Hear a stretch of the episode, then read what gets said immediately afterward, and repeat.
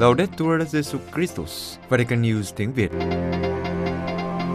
Radio Vatican, Vatican News tiếng Việt. Chương trình phát thanh hàng ngày về các hoạt động của Đức Thánh Cha, tin tức của Tòa Thánh và Giáo hội Hoàn Vũ được phát 7 ngày trong tuần từ Vatican và Roma. Mời quý vị nghe chương trình phát thanh ngày hôm nay, Chủ nhật ngày 27 tháng 6 gồm có Trước hết là bản tin, kế đến là lá thư Vatican. và cuối cùng là một bước từng bước truyện ngắn công giáo. Bây giờ, kính mời quý vị cùng Jen Kabur và Trung Hưng theo dõi tin tức.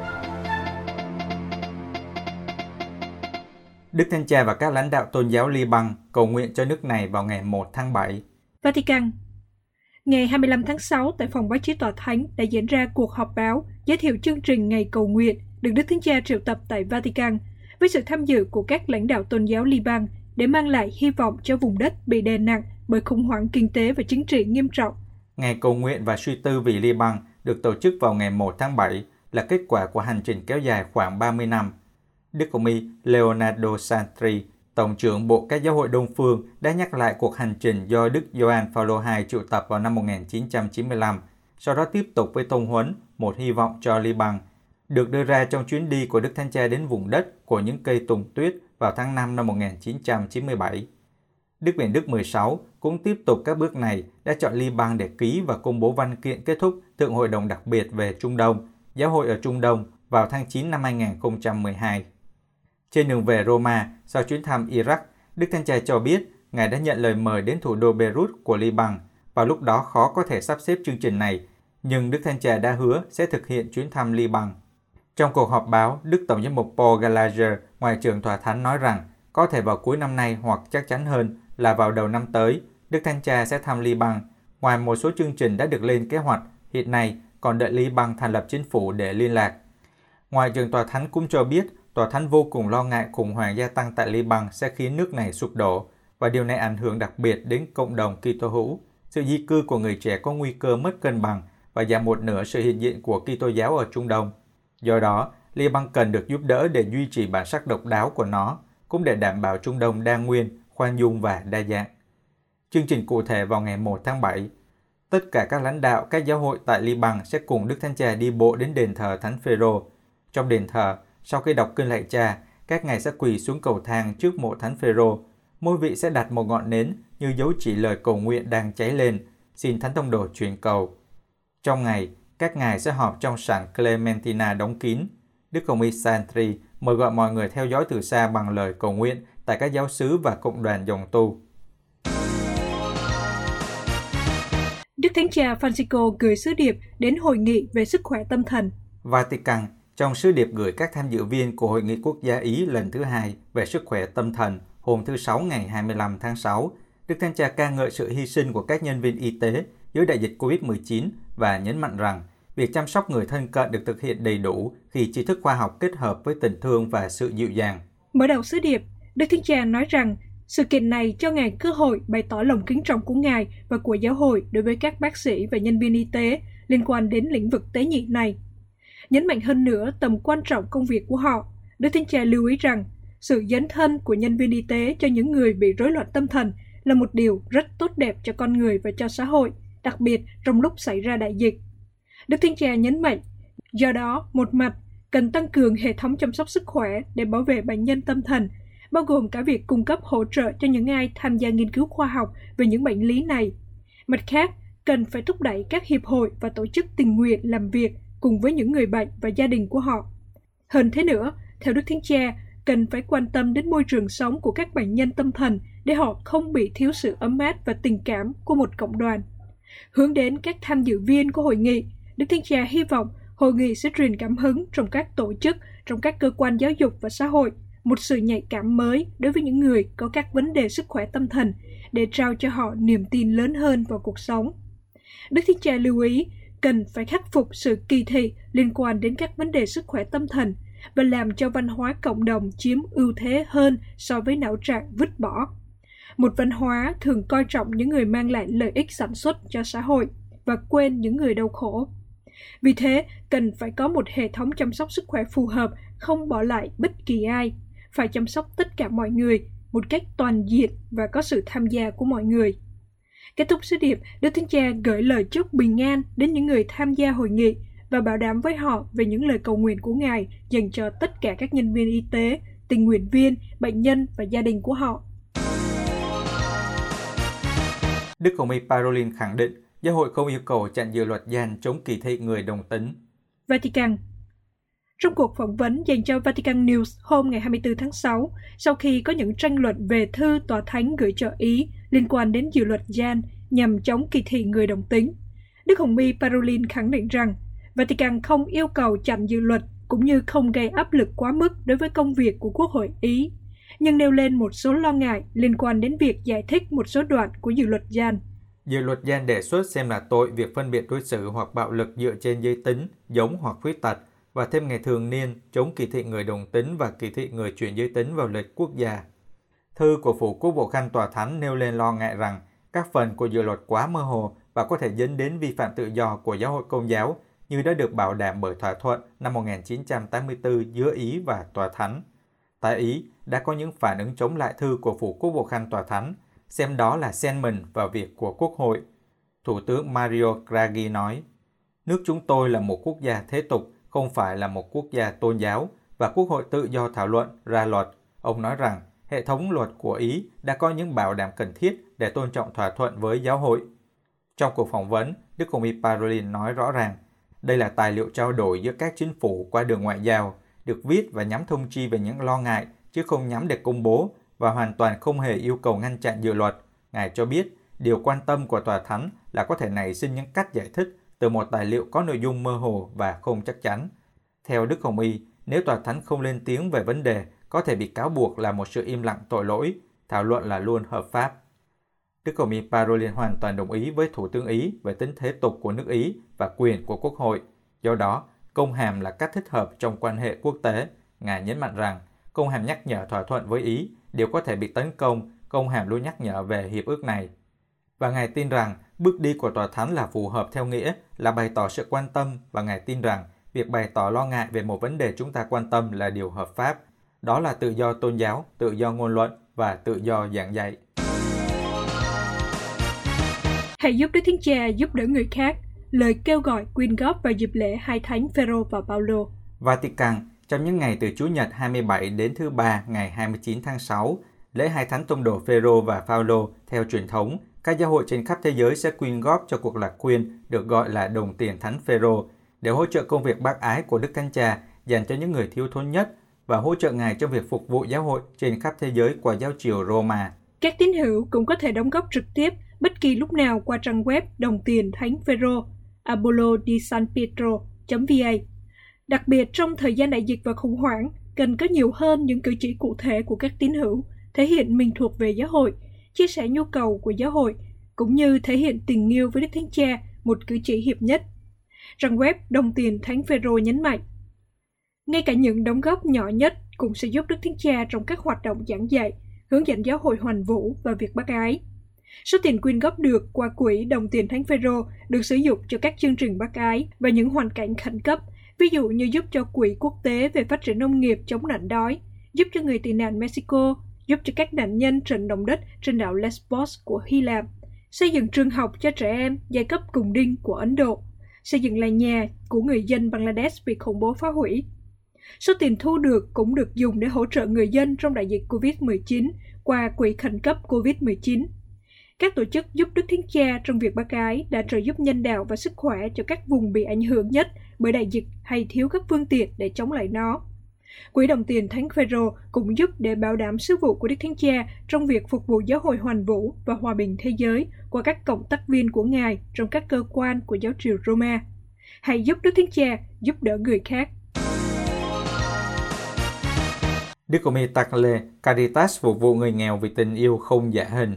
Roma Phát biểu tại buổi cầu nguyện Con đường bác ái, kỷ niệm 50 năm Caritas Ý, hôm thứ Sáu ngày 25 tháng 6 tại đền thờ Thánh Paulo ngoại thành, Đức Hồng y Louis Antonio Tagle, Tổng trưởng Bộ Loan báo tin mừng cho các dân tộc, tập trung vào ý nghĩa tình yêu của Kitô giáo và nhấn mạnh rằng tình yêu này không phải là một ý tưởng, một cảm xúc, trái lại là một cách để Hồng minh Thánh Thần hoạt động.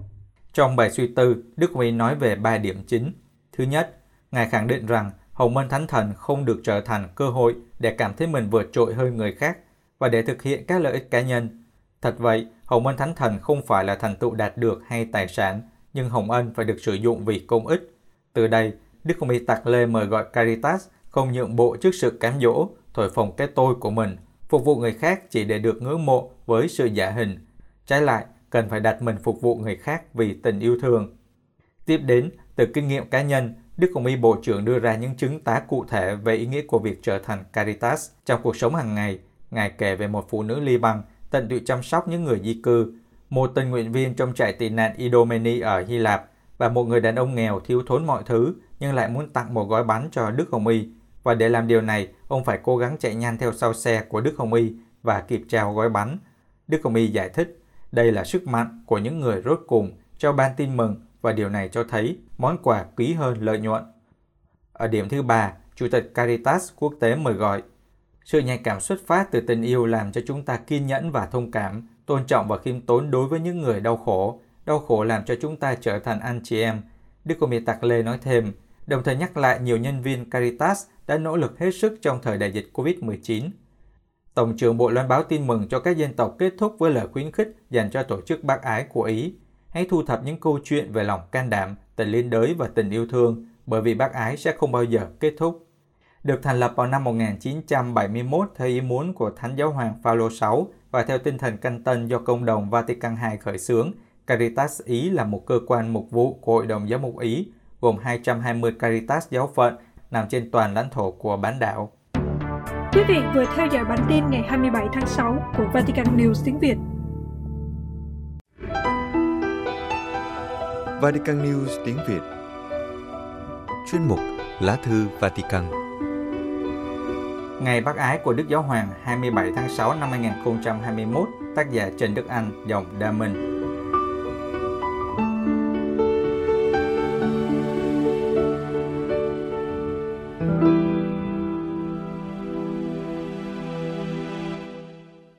Kính Thưa quý vị thính giả, Chúa Nhật hôm nay 27 tháng 6, trong các thánh lễ tại nhiều giáo phận trên thế giới, theo lời kêu gọi của các vị bản quyền địa phương, có các cuộc lạc quyên để trợ giúp Đức Thánh Cha Francisco trong các hoạt động bác ái và điều hành các cơ quan trung ương tòa thánh. Các cuộc lạc quyên năm nay có một tầm quan trọng đặc biệt trước tình trạng khó khăn của tòa thánh về tài chính. Cuộc lạc quyên này có truyền thống từ lâu đời và quen gọi là Obolo di San Pietro, đồng tiền Thánh Phêrô, được tiến hành hàng năm vào Chủ nhật gần lễ kính Thánh Phêrô và Phaolô 29 tháng 6. Tiền quyên góp không những được dùng vào các công tác bác ái của Đức Thánh Cha, nhưng còn để hỗ trợ các hoạt động của Ngài và Tòa Thánh. Thói quen hỗ trợ vật chất cho những người có sứ mạng loan báo tin mừng vốn có từ thời đầu của Kitô giáo, để họ có thể hoàn toàn dấn thân trong sứ vụ và chăm sóc người nghèo, như được thuật lại trong sách Tông đồ Công vụ, chương 4 câu 34. Trong cộng đoàn, không ai phải thiếu thốn, vì tất cả những người có ruộng đất nhà cửa đều bán đi, lấy tiền đem đặt dưới chân các tông đồ. Tiền ấy được phân phát cho mỗi người tùy theo nhu cầu. Và chương 11 câu 29 các môn đệ quyết định là mỗi người tùy theo khả năng sẽ gửi quà giúp đỡ anh em ở miền Judea. Cuối thế kỷ thứ 8, những tín hữu Anglo-Saxon ở các nước nói tiếng Anh sau khi trở lại cảm thấy rất gắn bó với giám mục Roma nên họ quyết định gửi những đóng góp thường niên cho Đức Thánh Cha một cách đều đặn. Từ đó, nảy sinh đều gọi là đồng tiền Thánh Phêrô. Thói quen này chẳng bao lâu được phổ biến sang các nước Âu Châu. Qua nhiều thăng trầm, tập quán tốt đẹp đó được Đức Giáo hoàng Pio thứ 9 chúc lành với thông điệp CP Venerabilis ngày 5 tháng 8 năm 1871. Ngày 25 tháng 2 năm 2006, khi tiếp kiến các thành viên Hội Bác Ái Thánh Phêrô, Đức Thánh Cha Biển Đức 16 nói rằng đồng tiền Thánh Phêrô là biểu hiện tiêu biểu nhất sự tham gia của tất cả các tín hữu vào những sáng kiến thiện hảo của giám mục Roma đối với giáo hội hoàn vũ. Đó là một cử chỉ không những có giá trị thực tiễn, nhưng còn có giá trị biểu tượng mạnh mẽ như một dấu chỉ tình hiệp thông với Đức Giáo Hoàng và quan tâm đến những nhu cầu của anh chị em. Vì thế, việc phục vụ của anh chị em có một giá trị cao độ về mặt giáo hội. Đức Thánh Cha Biển Đức 16 cũng coi những sáng kiến làm điều thiện như thế là điều tự nhiên đối với giáo hội, như Ngài viết trong đoạn số 29 của thông điệp đầu tiên Deus Caritas Est, Thiên Chúa là tình thương, ngày 25 tháng 12 năm 2005. Giáo hội không bao giờ có thể được miễn chuẩn khỏi thi hành bác ái như hoạt động có tổ chức của các tín hữu – và đàn khác sẽ không bao giờ có một tình trạng trong đó không cần lòng bác ái của mỗi Kitô hữu, vì con người ngoài đức công bằng còn cần và sẽ luôn cần tình thương. Trong cuộc phỏng vấn dành cho Đài Vatican ngày 12 tháng 3 năm nay, cha Juan Antonio Guerrero, dòng tên Bộ trưởng Kinh tế của Tòa Thánh, cho biết ngân sách dự chi năm 2021 này của Tòa Thánh ở mức độ thấp nhất trong lịch sử, nhưng không giảm bớt việc phục vụ sứ mạng của Đức Thánh Cha và bảo vệ lương bổng cũng như công ăn việc làm của các nhân viên. Vì thế, cần có sự hỗ trợ của các tín hữu. Ngân sách này được Đức Thánh Cha phê chuẩn hôm 16 tháng 2 trước đó, sau khi được Hội đồng Kinh tế của Tòa Thánh thông qua. Theo đó, năm nay Tòa Thánh sẽ bị thiếu hụt gần 50 triệu euro, và nếu không có ngân khoản gọi là đồng tiền Thánh Phêrô do các tín hữu đóng góp, thì mức thiếu hụt sẽ lên tới 80 triệu euro. Theo cha Guerrero, cuộc khủng hoảng do đại dịch COVID-19 gây ra là nguyên nhân chính khiến ngân sách năm nay của Tòa Thánh gặp nhiều khó khăn như thế số thu dự kiến sẽ giảm 30% so với năm 2019, nghĩa là hồi năm 2019, số thu của Tòa Thánh là 307 triệu euro, nhưng năm nay chỉ có 213 triệu. Đàn khác, số chi dự kiến năm nay được giữ ở mức thấp nhất trong lịch sử, nhưng vẫn làm sao để duy trì sứ mạng của Tòa Thánh. Sự giảm chi này dự kiến là 8% nếu không kể lương bổng cho nhân viên và bảo vệ công ăn việc làm. Trong năm ngoái 2020, ngân khoản đồng tiền Thánh Vero cũng bị giảm 25% so với con số 53 triệu euro lạc quyên được trong năm 2019 trước đó. Những quyên góp từ các giáo phận hoặc các dòng tu cũng bị giảm. Tình trạng này khiến Tòa Thánh phải dùng ngân khoản dự trữ để bù đắp số thâm thủng. Cha Guerrero cho biết khoảng 50% ngân sách của Tòa Thánh là để trả lương cho nhân viên – một chi phí rất ít có thể uyển chuyển. Lương này tăng theo thâm niên cứ 2 năm một lần, cùng với chỉ số đời sống đắt đỏ. Năm ngoái, 2020, chi phí nhân viên tăng 2% so với năm 2019. Việc bảo vệ công an việc làm và lương bổng cho nhân viên là một ưu tiên đối với tòa thánh. Đức Thánh Cha Francisco nhấn mạnh rằng tiết kiệm không có nghĩa là sa thải nhân viên. Ngài rất nhạy cảm đối với tình trạng của các gia đình. Linh mục Bộ trưởng Kinh tế của Tòa Thánh cho biết năm ngoái, Tòa Thánh đã đề ra một loạt các biện pháp giảm chi, hạn chế tối đa chi phí tư vấn được một triệu rưỡi euro, hủy bỏ các hoạt động dự kiến cho năm 2020, kể cả các cuộc viếng thăm của các đoàn giám mục về Roma viếng mộ hai thánh tông đồ và thăm tòa thánh, được gọi là ad limina, bỏ các khóa họp toàn thể của các bộ, các hội nghị, tiết kiệm được 1 triệu 300 ngàn euro, Tiếp đến là giới hạn tối đa các cuộc du hành, bớt được gần 3 triệu euro. Ngưng mua các vật dụng, các thiết bị, giảm được 900.000 euro. Ngưng việc tu bổ các bất động sản, 4 triệu 8, các tòa sư thần, vân vân. Ngoài những cách giảm vừa nói, ngày 24 tháng 3 năm nay, Đức Thánh Cha đã ban hành tự sắc cách giảm lương của các hồng y, giáo sĩ, tu sĩ nhân viên để giảm bớt chi phí nhân sự của Tòa Thánh, Quốc gia thành Vatican và các cơ quan liên hệ. Các vị lãnh đạo các cơ quan tòa thánh như Bộ trưởng và Tổng Thư ký bị giảm lương căn bản 8%, không tính phụ cấp đắt đỏ và thâm niên cho đến nay. Các giáo sĩ và tu sĩ bị giảm lương 3% theo mức lương chót. Trong những năm trước đây, mỗi năm cuộc lạc quyên đồng tiền Thánh Phêrô trong toàn giáo hội góp được khoảng 70 triệu Mỹ Kim. Nhưng ngân khoản này dự đoán sẽ bị giảm sút vì đại dịch. Tín hữu tại nhiều nơi không thể tham dự thánh lễ trực tiếp. Cha Juan Guerrero dự kiến năm nay quyên được 47 triệu euro, tương đương với 55 triệu 700 ngàn Mỹ Kim, tức là ít hơn 6 triệu euro so với năm 2019. Theo dự kiến, trong số 47 triệu euro từ đồng tiền Thánh Phêrô, 15 triệu rưỡi được dành cho các hoạt động bác ái của Đức Thánh Cha, 1 triệu rưỡi dành cho chi phí hành chính và quản trị, Phần còn lại 30 triệu euro, tức là 2 phần 3, dành cho các hoạt động của các cơ quan trung ương tòa thánh, các tòa sứ thần tòa thánh ở các nước. Vì các cơ quan này không có tiền thu nhập, nên càng cần được sự hỗ trợ của giáo hội hoàn vũ. Trong cuộc phỏng vấn dành cho đại Vatican hôm 24 tháng 6 vừa qua, cha Juan nói rằng cho đến nay, Bộ đã nhận được 21 triệu euro cho năm nay, 8 triệu đã được phân phối cho việc loan báo tin mừng và hỗ trợ các giáo phận túng thiếu tại châu Á, châu Phi và châu Mỹ Latin.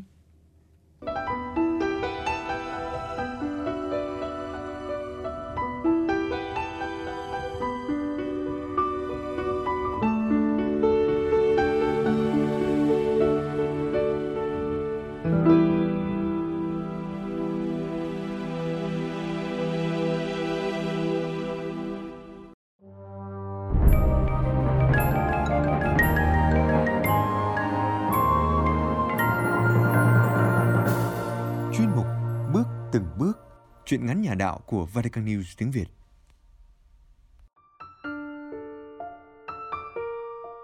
Truyện ngắn Bão biển của tác giả Huy Trung trích từ tập truyện ngắn Điểm hẹn Giêsu với giọng đọc Bích Ngọc, Vatican News tiếng Việt thực hiện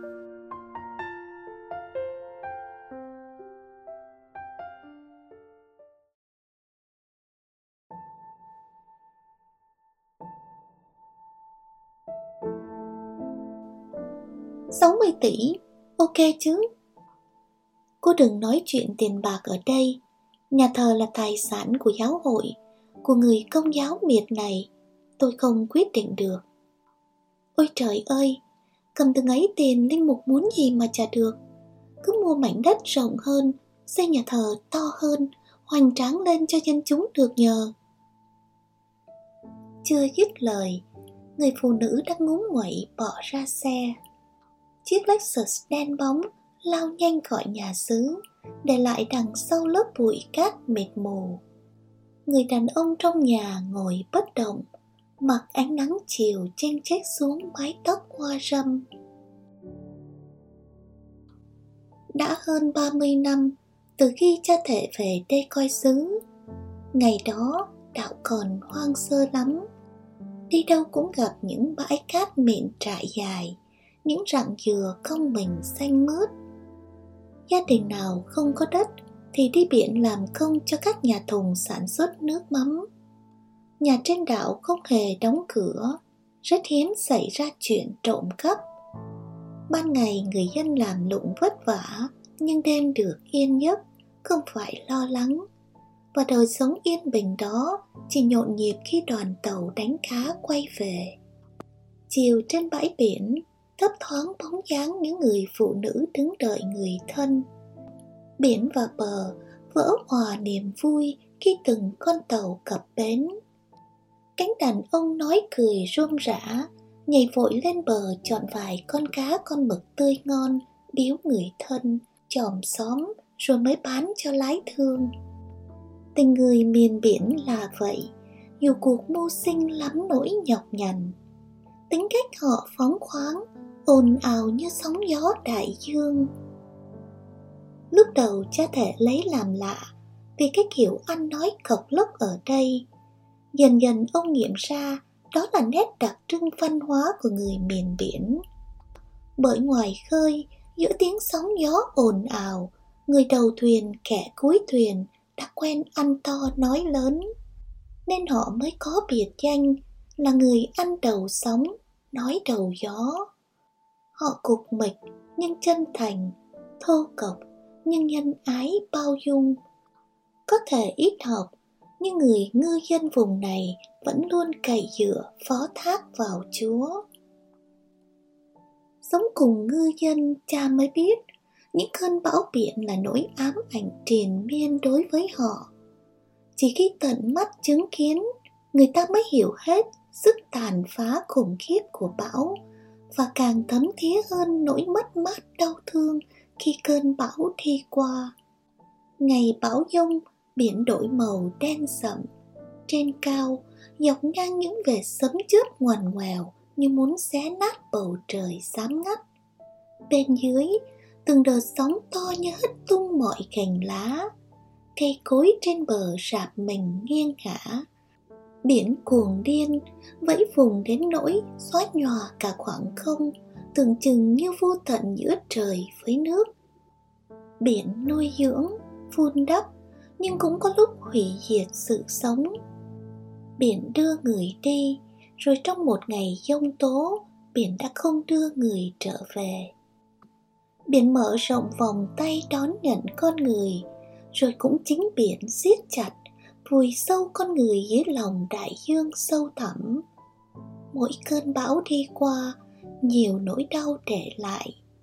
Những tiếng khóc thê lương giữa cảnh hoang tàn đổ nát.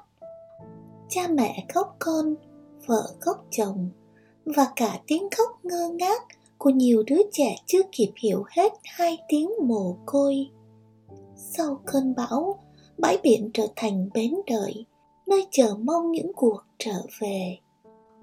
Để rồi khi thời gian không còn đủ cho những đợi chờ, cũng là lúc bãi tha ma cuối đạo xuất hiện thêm nhiều ngôi mộ gió. Và bao đời biển vẫn thế nhưng hôm nay cha thể đang nghĩ đến cơn bão khác một cơn bão đang từng ngày từng giờ phá nát sự yên bình làm thay đổi tận gốc cuộc sống nơi đây. Cuộc gặp mặt giữa ông và người khách lạ vừa rồi đã nói lên điều đó. Đúng như những lời đồn đoán người phụ nữ kia đã tới tìm ông bằng cái kiểu của kẻ lắm bạc nhiều tiền. Bà đại diện một tập đoàn nước ngoài với dự án xây dựng resort 5 sao trên đảo. Chỉ trừ khuôn viên nhà thờ, còn lại bao nhiêu đất đai nhà cửa, từ bãi dài đến sát chân núi, đã bị bà thâu tóm nhanh gọn trong vòng hai tháng. Chắc sợ đến ngày ngôi nhà thờ duy nhất trên đảo cũng bị bứng đi, nhường chỗ cho các dự án du lịch.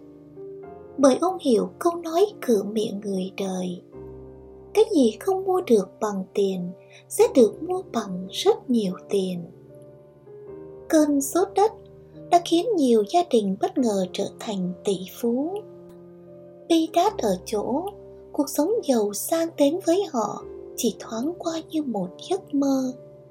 Nhiều ngư dân cả đời tần tảo, sống yên lành bên vườn dừa bãi cát, thì nay chỉ trong chớp mắt được khoác lên người chiếc áo tỷ phú. Nhưng cùng lúc đó, họ phải rời xa nơi mình sinh sống. Thêm một tỷ phú thì cũng thêm nhiều người trong gia đình mất đất, bỏ nghề. Ai cũng thấy, tiền có được từ việc trúng đất còn gấp nhiều lần trúng số. Giờ đi trên đảo, dễ dàng bắt gặp anh thợ hồ chị bán cá hay ông xe ôm, đã từng biết qua cảm giác làm tỷ phú. Nhiều người cầm tiền tỷ trong tay, nhưng chẳng biết làm gì với số tiền vượt quá tầm quản lý của họ bán đất dễ lắm đến lúc cầm tiền rồi thì khó mà mua lại được miếng khác trên đảo số tiền bán đất cũng mang đến nhiều bất ổn cho các gia đình công giáo tiền bạc càng nhiều càng dễ làm người ta thêm bạc tình, bạc nghĩa. Họ ban hành giáo, tháng nào cha thể cũng phải phân xử đủ loại kiện tụng. Hầu như tệ nạn nào cũng có người công giáo góp mặt tham gia.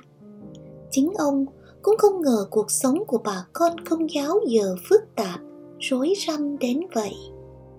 Như chuyện nhà hai tân ở bãi giữa, bán đất xong, con cái lao vào bài bạc, chơi trên đảo chưa đã tay thằng con ôm tiền qua campuchia nướng tiếp vào casino tới lúc thua hết nó tự cầm mạng mình lấy tiền gỡ bạc cuối cùng ông hai tân phải phát nửa tỷ bạc đi chuộc thằng quý tử về rồi vụ bà c cũng ở gần đó, cầm mấy chục tỷ tiền bán đất, lao vô nhậu nhẹt, đá gà, cá độ, rồi bỏ vợ đi theo con nhỏ tiếp viên đáng tuổi con cháu vua đất liền.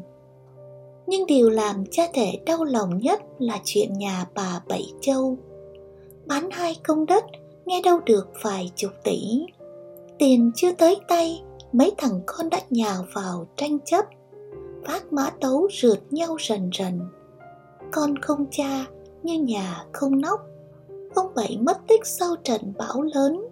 Giờ một mình bà khóc cạn nước mắt, nhìn cảnh huynh đệ tương tàn. Cũng mấy lần cha thể ghé qua thu xếp, dạng hòa nhưng đều thất bại. Rượu vào là lời ra, ông cha chưa kịp bước qua cổng, tụi nó đã văng tục, chửi rủa. Có lần thằng Trọng, đứa con lớn nhất, sách dao rượt ông và ban hành giáo chạy mất dép vì dám xía vô chuyện gia đình tụi nó. Đưa ra chính quyền, chỉ phạt hành chính rồi cho về. Người ta giải thích, đó mới là hâm dọa thôi chứ chưa gây án nên không thể bắt giam hay đưa đi cải tạo.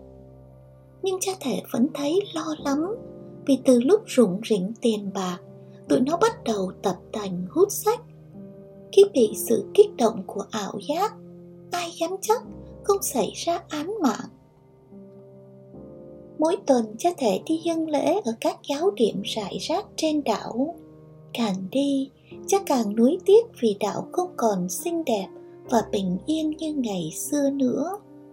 Chỉ sau một tuần, những nơi ông đến đều thay đổi đến mức không còn nhận ra. Ngày càng xuất hiện nhiều hơn những cánh rừng bị phá nát, phân lô, chờ đền bù giải tỏa. Có cầu thì ắt có cung. Nhiều băng nhóm giang hồ đất cát cứ từng vùng để giải quyết chuyện tranh chấp, mâu thuẫn đất đai theo kiểu xã hội đen đảo khá xa đất liền nên là nơi ẩn náu lý tưởng của đủ loại tội phạm. Những thứ xưa nay hiếm giờ nhan nhản khắp nơi, lừa đảo, trộm cắp, cướp giật, đâm chém, ma túy, đĩ điếm. Người ta đang khai thác đến cạn kiệt mọi thứ tài nguyên nơi đây với lý do làm du lịch.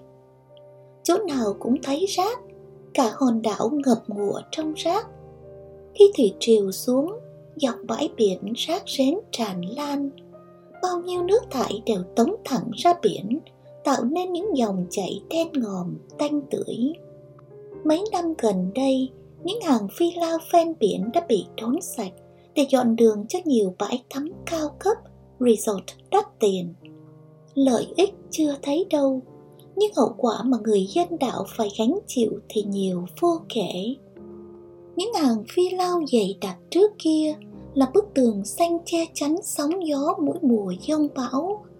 Giờ thì chỉ cần một cơn gió cũng đủ làm cát biển bay mịt mù vô tận làng trên xóm dưới.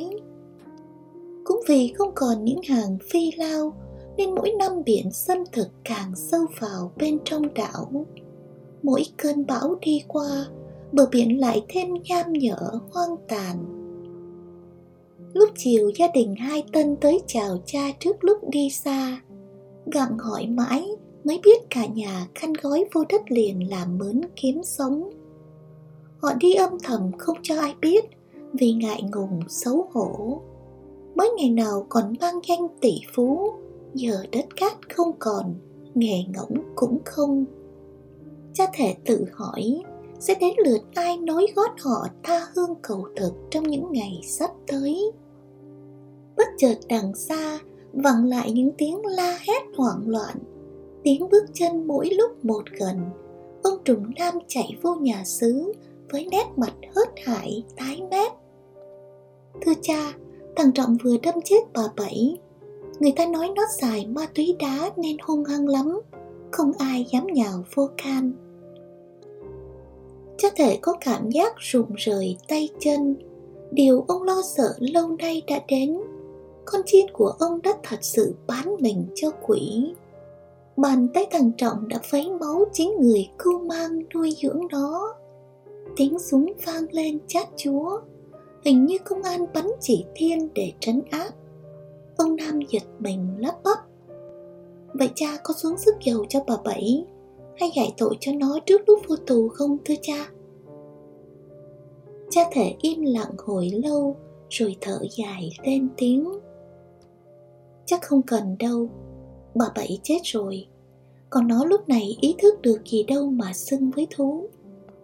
Chỉ cầu xin lòng thương xót Chúa, hoán cải và tha thứ cái tội tày trời của nó. Cha thể bước ra sân, những cơn gió lạnh thấu xương thổi ảo ạt như muốn cuốn lấy, quật ngã ông.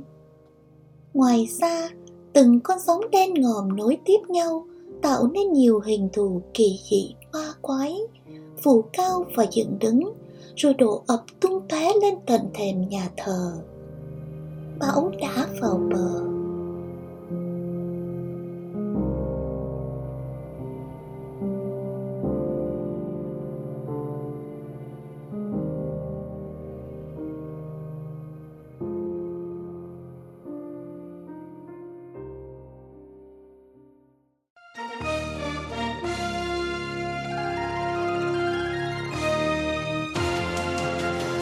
Cảm ơn quý vị đã chú ý lắng nghe chương trình Radio Vatican của Vatican News tiếng Việt. Xin Thiên Chúa chúc lành cho quý vị và toàn gia quyến. Laudetur Jesu Christus, ngợi khen Chúa Giêsu Kitô.